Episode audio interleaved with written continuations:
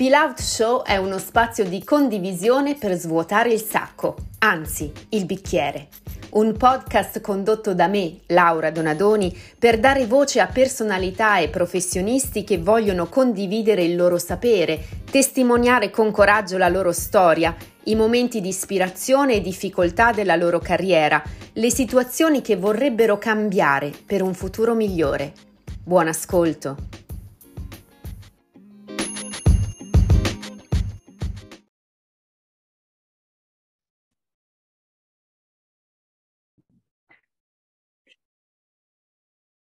Eccoci Marco, mi senti?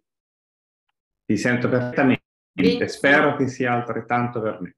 Benvenuto, benvenuto su The Italian Wing Girl Podcast, lo Spill Out Show anzi, e abbiamo l'onore oggi di avere il professor Marco Baldocchi. Lui ci eh, ascolta e, e, partecipa a questa intervista da Miami, anche lui è un emigrato come me, si occupa di neuroscienze è un esperto di comunicazione e fondatore della sua prima agenzia che si chiama OnWeb.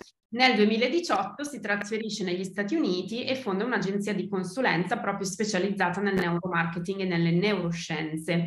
È con noi oggi perché eh, ci occuperemo del suo ultimo libro che si intitola Neurofood, quindi le neuroscienze applicate al settore dell'enogastronomia e dell'ospitalità e adesso ne parleremo ma lui ha tantissime cariche e collaborazioni. È responsabile nazionale per l'innovazione tecnologica per Conflavoro, è responsabile della comunicazione con gli Stati Uniti per il movimento associativo degli italiani all'estero, è relatore in ambiti internazionali, addirittura ha vinto un premio importante, il sesto Top World Speaker di Neuromarketing nel 2021, quindi ha conquistato anche i palcoscenici internazionali ed è professore della 24 ore Business School e dell'Università Cattolica del Sacro Cuore.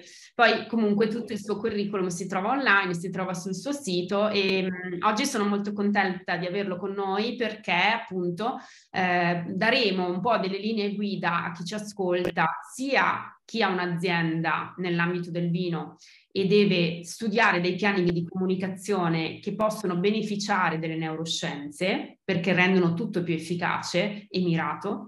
E invece chi non ha un'azienda ma è un consumatore può, eh, diciamo, scovare le tecniche di neuroscienze applicate e fare quindi delle scelte d'acquisto più consapevoli e meno inconsce, perché vedremo che comunque l'inconscio e eh, diciamo l'emotività eh, c'entrano in questo discorso. Quindi benvenuto, se vuoi raccontarci brevemente che cosa fai e qual è il tuo ambito d'azione. Intanto grazie per il benvenuto, sono molto contento di essere qua. E iniziamo subito parlando e spiego cosa sono le neuroscienze applicate al marketing e in che cosa consistono. Eh, neuroscienze applicate al marketing sono, come dice la parola stessa, di metodi neuroscientifici, quindi di analisi neuroscientifica al comportamento d'acquisto del consumatore o comunque al comportamento del consumatore. Sappiamo dalle ricerche scientifiche che il 95% dei nostri comportamenti in qualità di esseri umani eh, avviene sotto soglia.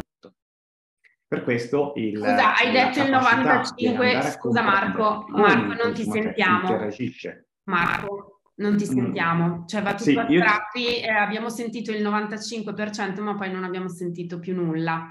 Quindi si può mm, ripetere mm. cortesemente. Sì, fammi fare l'ultima prova, fammi fare l'ultima prova, vedere se sono le mie cuffiette, perdonami, e proviamo a vedere se riusciamo ad avere un audio decente. Non so se così è migliore il mio audio, non so se riesci a sentirmi meglio. Adesso ti sento, vediamo se salta di nuovo. Perfetto, vediamo se abbiamo problemi di connessione, perdonatemi.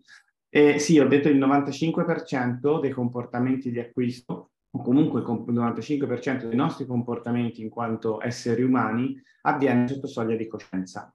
E quindi, eh, così come eh, avviene nelle nostre scelte quotidiane, avviene anche quando siamo di fronte all'acquisto di un prodotto o all'interazione con un prodotto.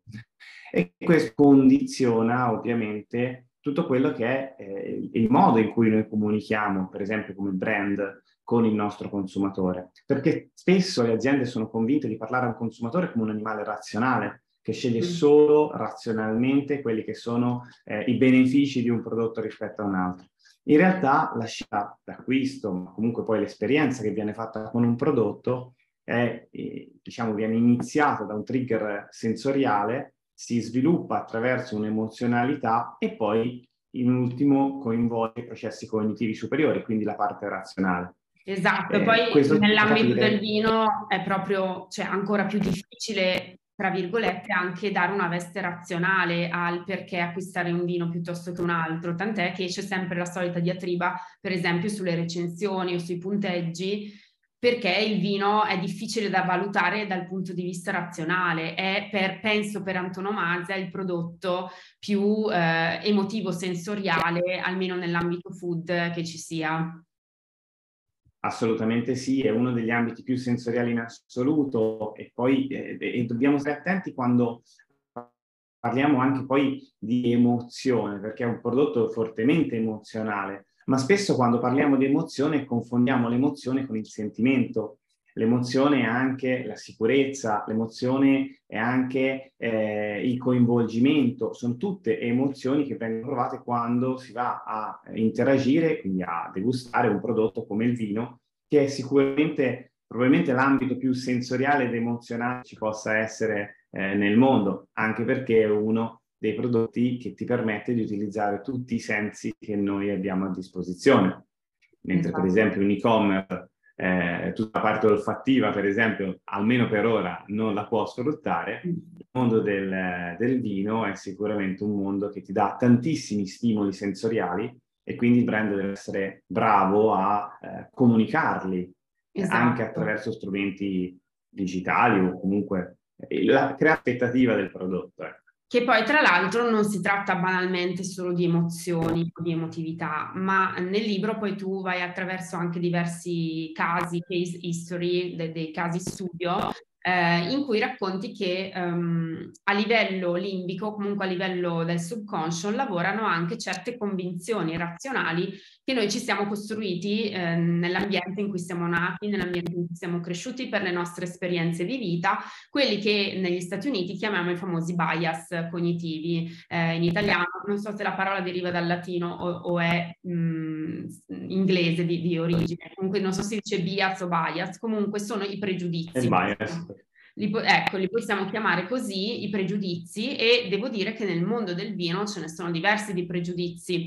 Io dico sempre nel mio settore anche il colore e il sapore hanno un genere, perché i vini rosati sono per le signore, per esempio, e i vini dolci sono sempre quelli che piacciono alle donne, quindi persino il grado zuccherino è collocato a livello di genere di cultura e persino il colore dei vini. Quindi ehm, Vuoi parlarci un po', mh, mm, magari facendoti degli esempi di questo tema che affronti nel libro?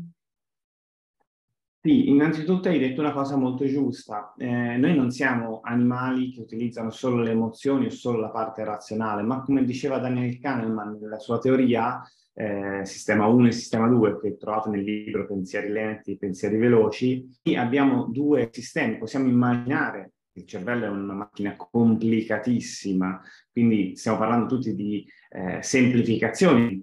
Possiamo immaginare il nostro cervello come avente due sistemi, uno più irrazionale, emozionale, attivato da trigger sensoriali, che è il sistema 1, che è molto veloce e non consuma energia, che è quello che ci fa eh, fermare da, di fronte a uno stimolo, che ci fa Faccio un esempio, stiamo camminando per strada, sentiamo un rumore forte alle nostre spalle, è quello che ci fa girare. Okay? Eh, il sistema 2 invece è quello razionale, molto più lento, ma soprattutto che richiede energia. E proprio perché richiede energia, il nostro cervello cerca di utilizzarlo il meno possibile. Mm. Il nostro cervello viene definito cognitive miser, cioè avaro cognitivo, proprio perché non ama consumare energia. A caso in inglese si dice pay attention, perché per stare attento devi veramente fare uno sforzo, quindi devi proprio pagare. Mm. Eh, ma non è, è, scorretto dire che noi utilizziamo solo un sistema. Noi utilizziamo entrambi i sistemi in un meccanismo molto complesso e in percentuali diverse in base al coinvolgimento dell'azione che stiamo facendo. Ti faccio un esempio. Okay. Se devo acquistare una penna con sopra la foto del mio cane da 2 dollari, probabilmente utilizzerò per il 98% il sistema 1 e per il 2% il sistema 2. Se devo acquistare un'autovettura da 100.000 dollari, sicuramente purché l'emozionalità possa essere altissima, il sistema 2 comunque interverrà sempre nel valutare benefici e rischi. Quindi non siamo animali solo emozionali, così come non siamo animali solo razionali, ma siamo un complicatissimo e meraviglioso mix di entrambi eh, le parti.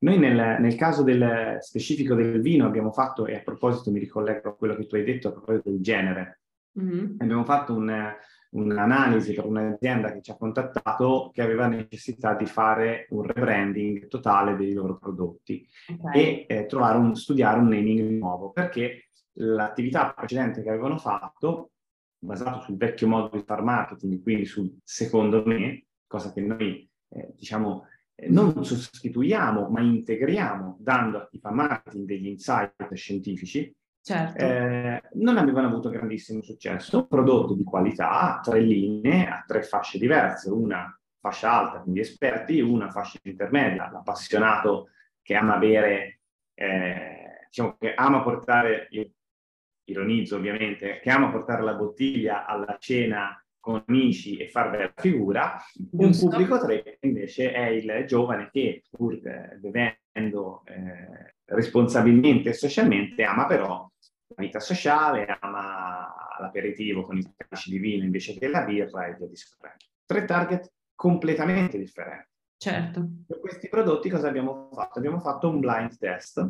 Quindi abbiamo selezionato 20 persone per ogni tipologia di pubblico e abbiamo fatto degustare questo vino oltretutto in bicchieri che non dessero la possibilità di riconoscerne il colore. Quindi okay. abbiamo tolto, soprattutto per gli esperti, tutti la, gli aspetti, mm. sì, tutti gli aspetti informativi, cercando mm. di confondere il più possibile eh, l'aspetto, la parte razionale del loro cervello, perché altrimenti sai meglio di certo, me, sì, sì. sapere, inizia a fare delle geografica. Mm. Lo so perché anch'io quando assaggio vino alle gare, per esempio, che in teoria è blind tasting, ma già quando vedi il colore nel bicchiere inizi a fare delle deduzioni logiche no? sull'invecchiamento, sul sapore che ti aspetti, eccetera.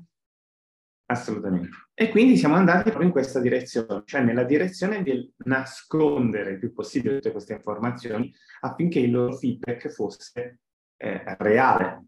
Mm. E abbiamo eh, applicato diverse strumentazioni. Abbiamo applicato un facial emotion eh, recognition, cioè per riconoscere le microespressioni facciali, ci permette di capire se nel momento in cui tu dai una risposta, perché c'è un test cui dare delle risposte, stai mentendo o no. Le cioè, quindi, scusami, significa se la... 60, Scusa, eh, per chiarire, mi senti Marco? Intendevo se la mimica facciale rispecchia effettivamente la risposta sì, ora sì. che stai dando. Cioè, quello intendi quando dici facial recognition, sì. cioè intendi la coerenza sì, tra pratica... il linguaggio del viso non verbale e quello che stai dicendo o scrivendo. In pratica stiamo, noi andiamo ad analizzare le microespressioni facciali che mm. sono totalmente inconsce, che durano circa 35 millisecondi sul volto delle persone, wow. che non possono essere gestite in maniera consapevole. Il che significa che se tu mi dai una risposta ma stai mentendo, sul tuo volto appariranno dei eh, dei micro segnali che attraverso dei software sono in grado di dirmi questa emozione che lei ha espresso verbalmente o com'è non è corrispondente a quello che il suo cervello, la parte inconscia, il sistema 1, ha veramente pensato. Caspita, sembra fantascienza o quella serie Lie to Me che magari tu avrai visto sicuramente su Netflix che racconta Bravissima. proprio come applicavano questa cosa a, ai criminali. Beh, Lie to Me è una cinematografizzazione di processi reali. Mm. Cioè, tutto il processo, addirittura il personaggio va a ricalcare il personaggio di Paul Ekman, che era questo studioso che ha scoperto questa... Eh, tant'è che esiste il Paul Ekman Group nel, in, in, America. Certo. Che meraviglia. Eh, Voi l'avete applicata questo studio eh, sul vino, sì. sono curiosa di sentire i risultati. L'altro strumento che è stato utilizzato, sono stati utilizzati altri due strumenti. Uno è un implicit reaction time test, che è stato il core del test. L'implicit reaction time è un, un test dove di fronte a uno stimolo tu hai due opzioni. Ti faccio un esempio. Tu vedi il logo della Volvo e hai due parole, sportività o sicurezza. Devi premere un pulsante. Non andiamo a analizzare tanto la risposta quanto il tempo che i candidati impiegano a darla Ah, okay. Sotto una certa soglia il collegamento tra il valore e la risposta è molto forte, quindi è inconscio. Okay. Sopra una certa soglia ha dovuto pensare alla mm. risposta e di conseguenza ha dovuto attivare processi cognitivi superiori. Quindi, Quindi l'associazione non è, è un artefatto del mm. sistema 2. Non ho capito. Assolutamente. Eh, l'ultimo strumento che è stato utilizzato è il Galvanic Skin Response, che è un'analisi mm, della microsudorazione, che ci permette di capire l'intensità dell'emozione provata nel momento in cui la si prova.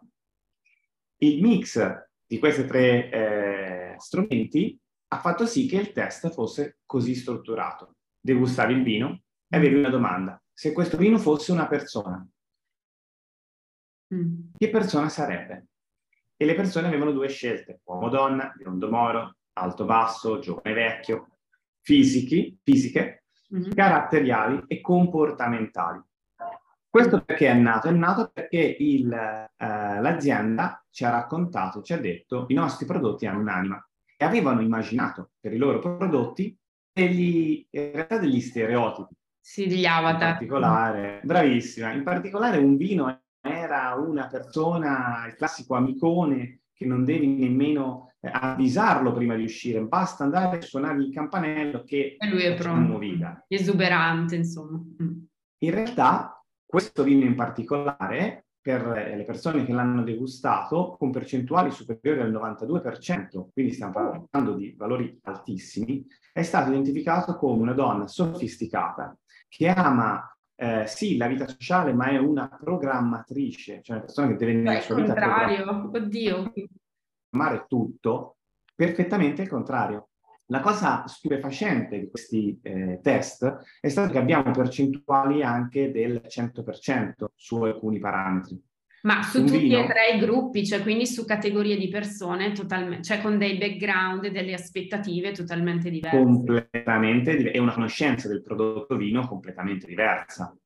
Perché ah, il ragazzo intervistato è conoscenza del prodotto vino zero, Uh, la cosa che è stata interessante è stata questa percentuale altissima persone. Un vino era un, eh, un signore di una certa età che ama l'inverno, sta davanti al caminetto, la filosofia e giocare a scacchi.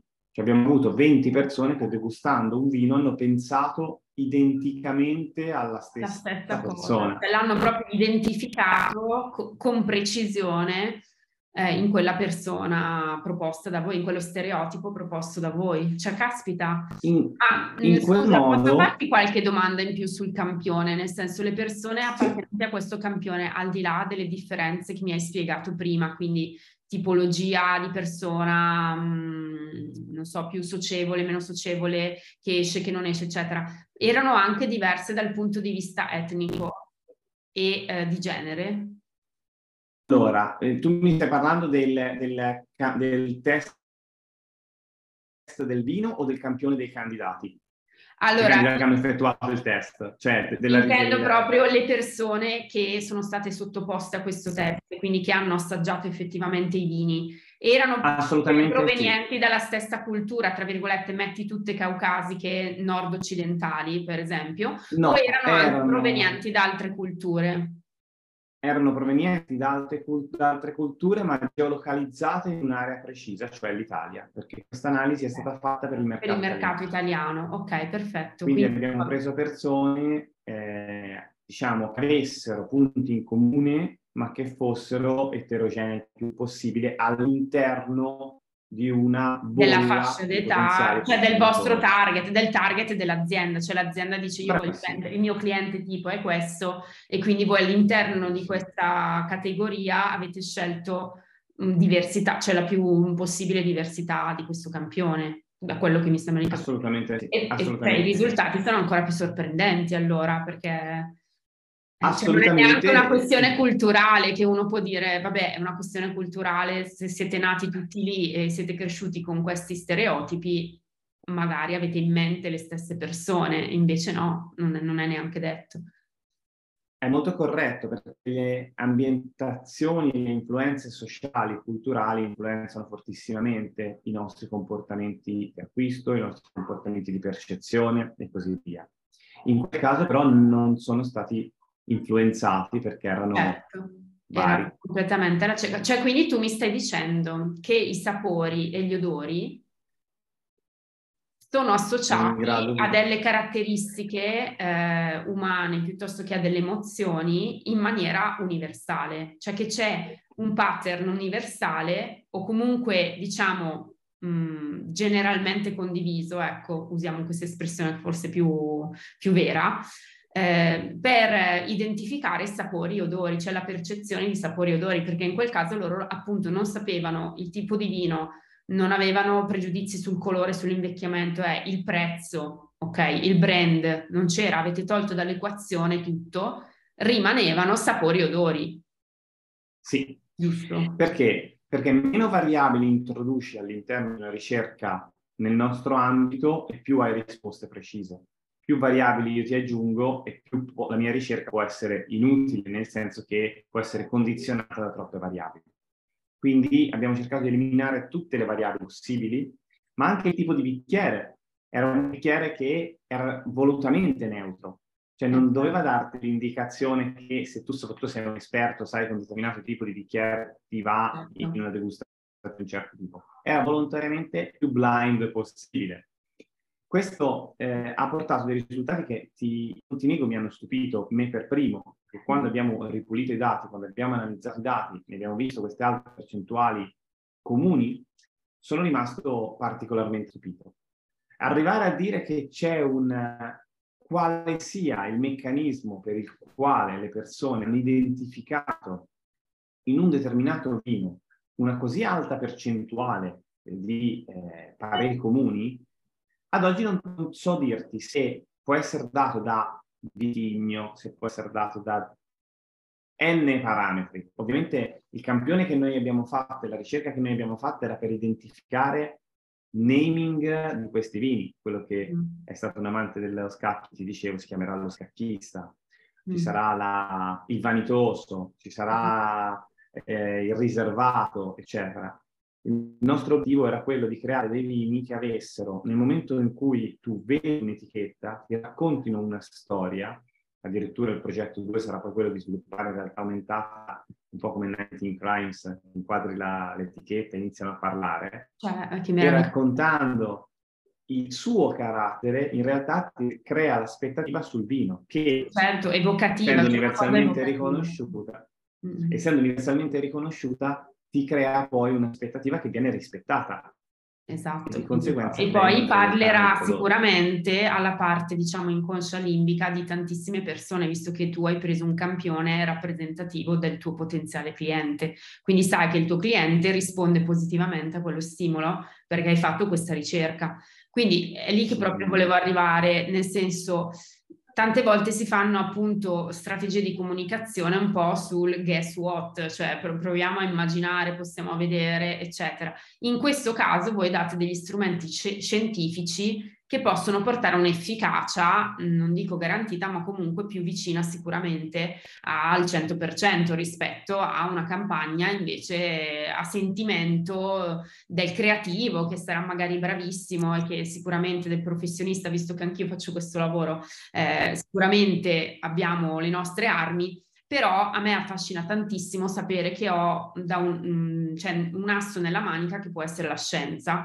E per me convincere le aziende a uh, provare a investire in questa cosa è, è una carta vincente, è un, è, un, è un, asset, perché è vero che si spenderanno dei soldi, immagino, a fare queste ricerche, però quanti soldi spenderesti in, comuni, in, in, diciamo, in campagne sbagliate? Eh, una dietro l'altra, eh, per, giusto per avere un'idea, cioè sono indagini veramente super costose che solo la CIA si può permettere no. o è qualcosa di abbordabile anche per le aziende medie? Diciamo? È, una, sono, è una cosa abbordabile anche per le aziende medie, eh, mm. tutto dipende da alcuni parametri che sono quali strumentazioni vengono utilizzate, per alcune eh, analisi per esempio abbiamo fatto una eh, analisi sempre sul vino per il riconoscimento a scaffale di un prodotto. quindi in quel caso abbiamo messo occhiali per eye tracking e elettroencefalogramma sulla testa di persone, abbiamo ricostruito un corridoio di un supermercato e abbiamo compreso se la nostra etichetta veniva notata, in quanto tempo veniva notata, che emozioni generava nel cervello della persona, che stress cognitivo era richiesto per far salienza di quella etichetta rispetto alle altre e via discorrendo. Quindi il costo dipende molto dal tipo di strumento, dal tipo di obiettivo e soprattutto da quante persone vengono analizzate. Cosa significa? 20 è il numero minimo per avere una prova scientifica e fornire degli insight che abbiano senso. Certo. Ovvio che il brand che ha potere d'acquisto ne analizza 100 e ha dei dati molto più puliti, ne analizza 1000 e ha dei dati ancora più puliti. Le nostre però analisi sono quantitative e non qualitative, cioè sono qualitative, e non quantitative, okay. cioè lavoriamo sulla qualità, non sulla esatto. quantità eh, non abbiamo bisogno di eh, analizzare mille persone per comprendere le loro reazioni, esatto. se e siamo stati bravi a identificare. Mi viene in mente, per esempio, che ci sono tantissimi, non so, consorzi o associazioni di imprese che magari vogliono comunicare un territorio, quindi non soltanto un brand specifico, ma il brand, che ne so, Barolo, il brand Brunello, il brand Falanghina del Stagno, cioè vengono in mente i consorzi con cui ho collaborato, eh, che potrebbero appunto mettersi insieme e fare uno studio che poi resta negli anni e sul quale basare anche la comunicazione, per esempio all'estero, di cui mi occupo io, o la comunicazione trasversale di questi territori che vale anche per eh, l'enoturismo, per, cioè per tanti altri ambiti, non soltanto per vendere semplicemente le bottiglie, eh, perché la percezione del vino si lega alla percezione dei territori. Quindi, per esempio, ah, io sarei super fan di una, di una, ricerca del genere applicata. Cioè, hai mai fatto qualche ricerca per territori eh, anziché per sì, brand? Sì, eh. e ti dico, eh, intanto ti dico, faccio un passo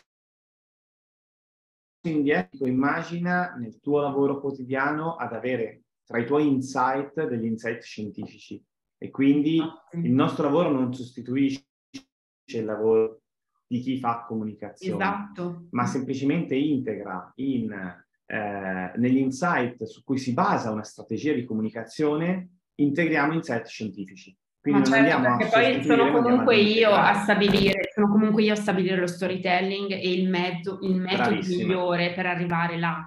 Però se ho, se ho una base scientifica e so, per esempio, appunto quali sono le caratteristiche su cui puntare, per me mh, mm, il lavoro sarà molto più semplice e molto più efficace. Assolutamente. Quindi... Abbiamo lavorato su un territorio, sì, abbiamo anche lavorato sostenendo delle regioni che ci hanno chiesto di analizzare, per esempio, dei video che erano stati creati per storytelling, mm. in particolare un video che era stato girato con un drone acrobatico, quindi bello, eh, ma un po' complicato da vedere fino in fondo.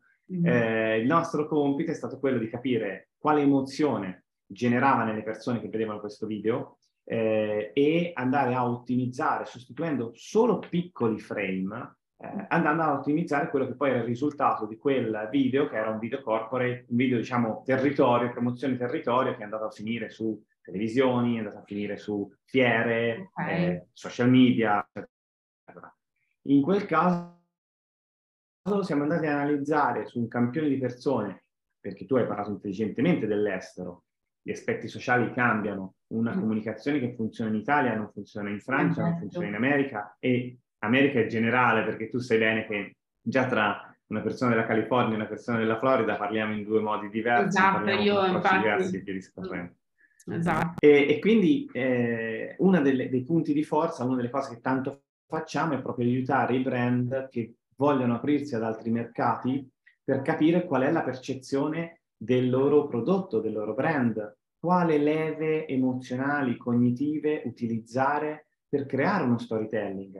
Perché quando un brand arriva all'estero o quando un territorio arriva all'estero, puntano tutto sul Made in Italy, puntano, che sono concetti bellissimi, meravigliosi, ma un po' abusati eh, sì. che ad oggi non hanno più quella pill che avevano dieci anni. Passato, è vero. E poi non ti distingui, cioè alla fine tutti i territori italiani fanno leva sugli stessi identici, mm, diciamo, topics. Bravissima. Quindi... Il, ieri parlavo con un brand e, e si parlava di un, di un avevo fatto un esempio stupido, che è il rapper che ha fatturato di più al mondo, Mm-hmm. Si parlava del fatto che i rapper sono tutti tatuati, tutti super palestrati, eccetera, eccetera.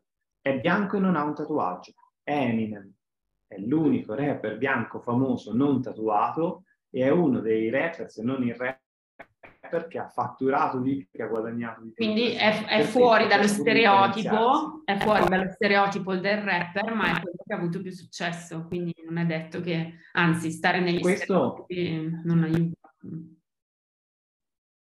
Brava. Questo anche perché il nostro cervello nel tempo ha creato dei eh, meccanismi di difesa, perché noi siamo bombardati da messaggi di comunicazione, ma il nostro cervello non si è evoluto così tanto rispetto a quando vivevamo nelle caverne. Esatto. No, a questo proposito volevo proprio, volevo proprio chiederti dell'overload cognitivo che hai brevemente accennato prima, eh, perché questa è la parte che potrebbe interessare al consumatore, tra virgolette. Quindi per le aziende abbiamo capito il valore questa, dell'applicazione delle neuroscienze nel nostro settore, ma eh, prima accennavi a questo studio appunto eh, ricreando la corsia del supermercato e studiando ehm, diciamo il peso cognitivo delle scelte e penso che negli ultimi anni sia aumentato, cioè proprio il, il dispendio cognitivo del consumatore perché si trova di fronte al mare magnum, all'overload informativo, eh, è sommerso da informazioni e da stimoli. E quindi in che misura le neuroscienze possono aiutare in questo? Beh, eh, intanto aiutiamo il consumatore e, in realtà diciamo al tempo stesso anche il brand a creare una comunicazione che abbia una fluidità cognitiva. Mm. Significa una comunicazione che non stressi il cervello delle persone.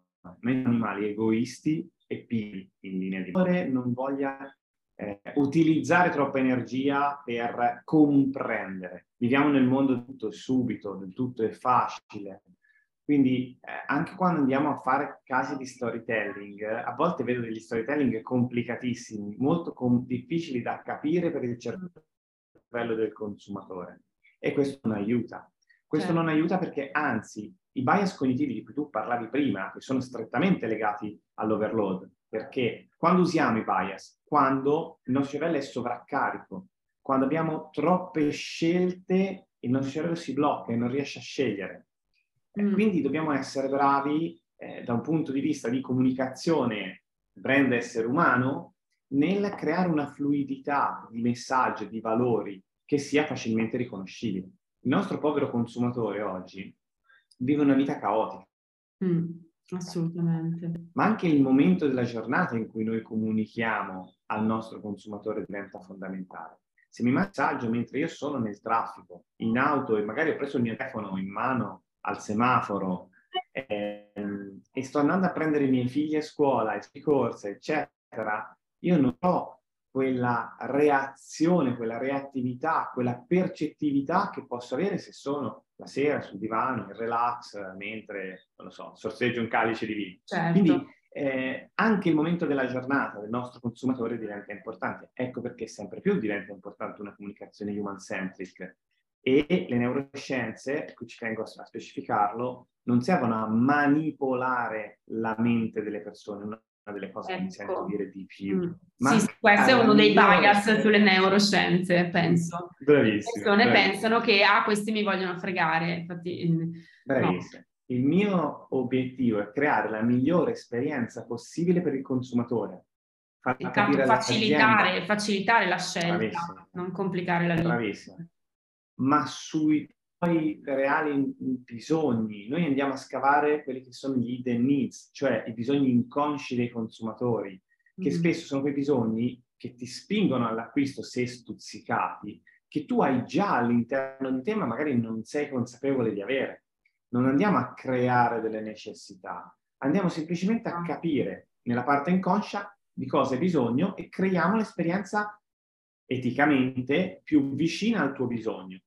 Perché diciamocelo, se io ti inganno e ti manipolo, la prima volta riesco a farlo, ti creo un'esperienza negativa e è finita, è un'onda, è un boomerang che ti torna esatto. indietro violentissimo. Prendendo l'esempio di cui abbiamo parlato a profusione prima, se, eh, non so, il vino che l'azienda ha chiamato lo scacchista, poi alla fine io lo vado a comprare convinta che mi evochi determinate emozioni e sensazioni, poi lo acquisto, lo apro e sembra un eh, DJ discotecaro, non uno scacchista filosofo.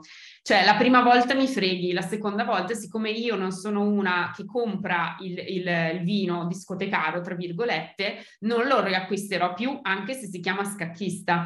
Quindi, cioè, alla fine, eh, diciamo, ne beneficiano anche i consumatori perché hanno una comunicazione più semplice e possono scegliere consapevolmente dire, ok, quello a occhio non mi piacerà, ma questo sì.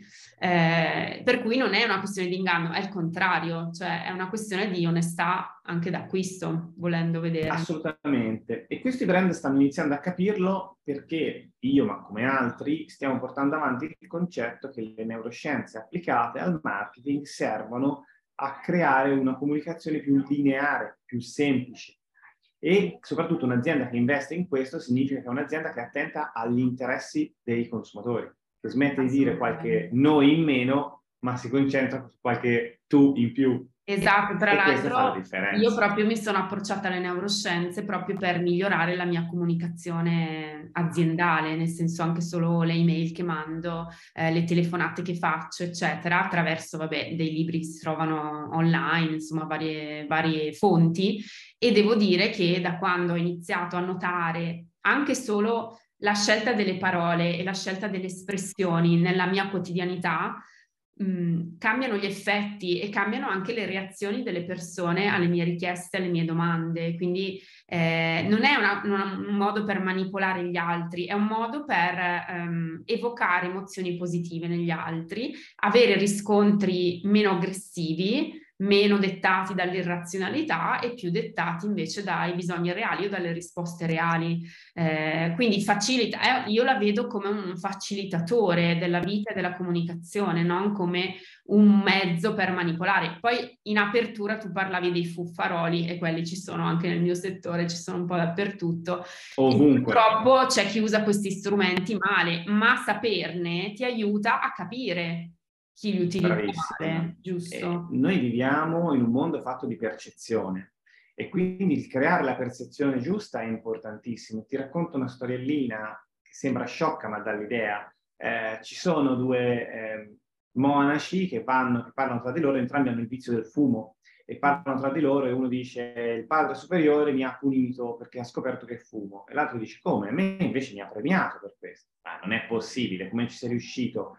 E quello che è stato premiato dice, chiede all'altro, tu cosa gli hai detto? E gli ho detto, padre, io anche quando prego fumo. E lui si è arrabbiato moltissimo. E l'altro risponde, beh, semplice, io gli ho detto, padre, pensi, anche quando fumo prego. Quindi, è cioè, un gioco di basta... percezione banale, esatto. ma ti fa capire come lo stesso concetto dal nostro cervello può essere interpretato in modi diversi. Esatto. Come esistono delle logiche che spesso i brand non capiscono, i brand hanno a volte paura di alcune reazioni dei consumatori e involontariamente le inducono. Se io ti dico non pensare ad un elefante, mm, ovviamente. La prima cosa che hai fatto, tu hai pensato ad un elefante. in mente l'immagine questo, di un elefante, certo. Mm. Questo è un errore tipico che fanno i brand perché per evitare determinate cose che magari non gli appartengono realmente, in realtà le, sono loro stessi che le inducono nella mente del consumatore. Esatto, guarda, è una cosa super affascinante davvero e um, applicato al nostro settore, secondo me c'è ancora un mondo da esplorare perché non sono molte le aziende nel nostro settore che hanno capito l'importanza delle neuroscienze e per cui abbiamo davanti veramente una prateria da esplorare. E quindi niente, il nostro tempo a disposizione è quasi terminato ma io ti, ti, inviterò sicuramente un'altra volta perché magari vorrei approfondire, eh, prendere un aspetto in particolare e riapprofondirlo insieme, quindi prossimamente su questi schermi ti rinvito e spero che tu... È un onore. E un niente, onore. per concludere vorrei dire a tutti che ti trovano sul tuo sito che è marcobaldocchi.com oppure sui social media con lo stesso nome e che Eupli, che è il tuo editore, ha eh, pubblicato il tuo libro che si intitola Neurofood, quindi ti trovano in libreria con questo titolo. Ti ringrazio ancora tantissimo e ti invito e ci vediamo alla prossima. Grazie. Alla ciao. prossima, grazie. Ciao ciao.